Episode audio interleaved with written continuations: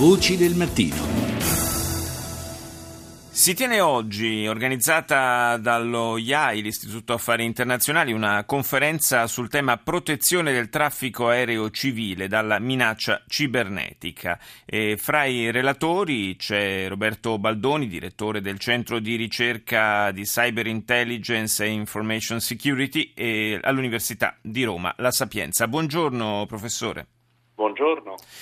Che cosa dobbiamo temere per quanto eh, riguarda il eh, traffico aereo? Nei mesi scorsi abbiamo letto e eh, sentito parlare del pericolo che eh, i sistemi di volo potessero essere eh, hackerati, potessero finire sotto il controllo eh, di un operatore remoto, quindi con rischi evidentemente gravissimi. È un rischio reale questo? Si possono mettere in atto delle efficaci contromisure?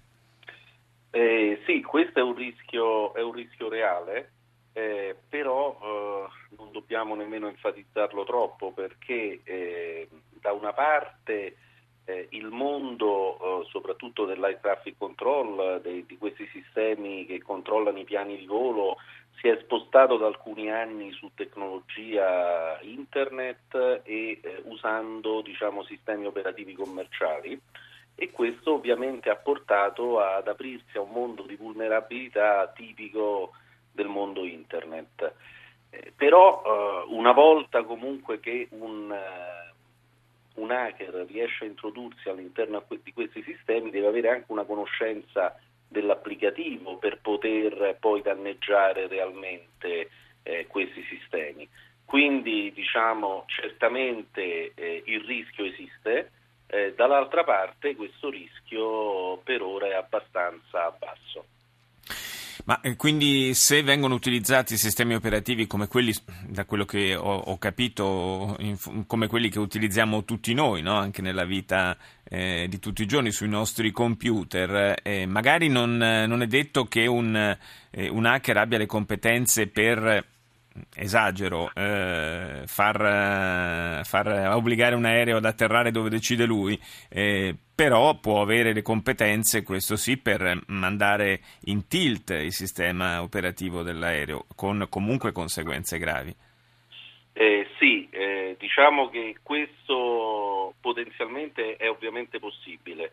Eh, il problema è che esistono anche dei sistemi eh, diciamo all'interno dell'aereo che permettono eh, comunque all'aereo di continuare ad operare anche eh, se l'hacker dovesse diciamo, ehm, mandare in crash parti, parti del sistema.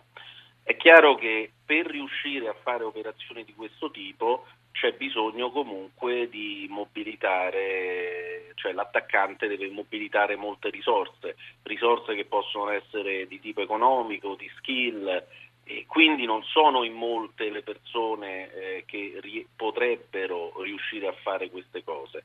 Come sempre in questi giochi tra, attac- tra chi attacca e chi difende c'è sempre un problema di risorse che devono essere mobilizzate per poter portare un attacco a termine. E in questo caso sicuramente eh, le risorse devono essere considerevoli.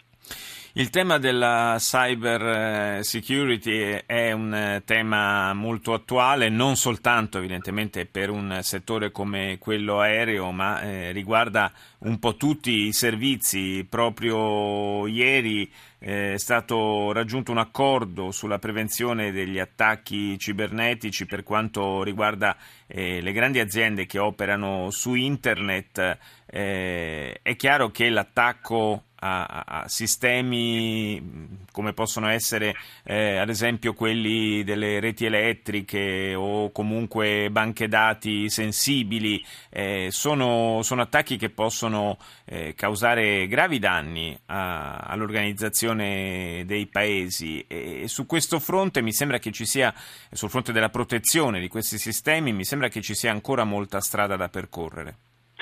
Sì, c'è molta strada da percorrere, però noi in Italia ad esempio abbiamo già iniziato a, a portare avanti delle diciamo, operazioni a livello nazionale eh, rilevanti, quindi ci siamo strutturati attraverso un piano strategico nazionale che, che fu pubblicato eh, nel 2013, uno degli ultimi atti del governo Monti e poi man mano eh, diciamo, si sta implementando una serie di azioni. Un'azione molto rilevante, ad esempio, che eh, stiamo portando avanti in questi giorni riguarda il framework nazionale di cyber security, che è un framework orientato alle aziende eh, perché a parte le infrastrutture critiche che sono già esposte da anni a questi problemi e che quindi si sono già strutturate in tal senso, non dobbiamo dimenticare che in Italia abbiamo una galassia di grandi, piccole, medie imprese che eh, comunque devono proteggere quelle che sono i loro, i loro brevetti, le loro proprietà, le loro metodologie che normalmente sono immagazzinati all'interno di file. Se questi file dovessero essere eh, diciamo, rubati, beh, eh, questo porterebbe a, sarebbe un grosso rischio per, per l'azienda. Quindi il framework nazionale di cyber security serve appunto a fare una grande campagna di, di consapevolezza e cercare di aumentare eh, le misure minime di sicurezza rispetto a questi attacchi.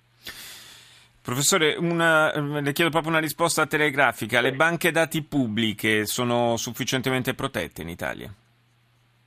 Eh, noi come mm, Centro di ricerca Sapienza abbiamo fatto lo scorso anno un profondo studio su questo punto, abbiamo visto che per quanto riguarda l'amministrazione centrale ci sono sicuramente campagne, ci sono sicur- le banche dati sono sì. sicuramente protette, per quanto riguarda la, l'amministrazione locale lì abbiamo ancora molto ci sono, ci sono, sono, maggiore vulnerabilità. Grazie al professor Roberto Baldoni, linea al GR1, noi torniamo intorno alle 7.37, a più tardi.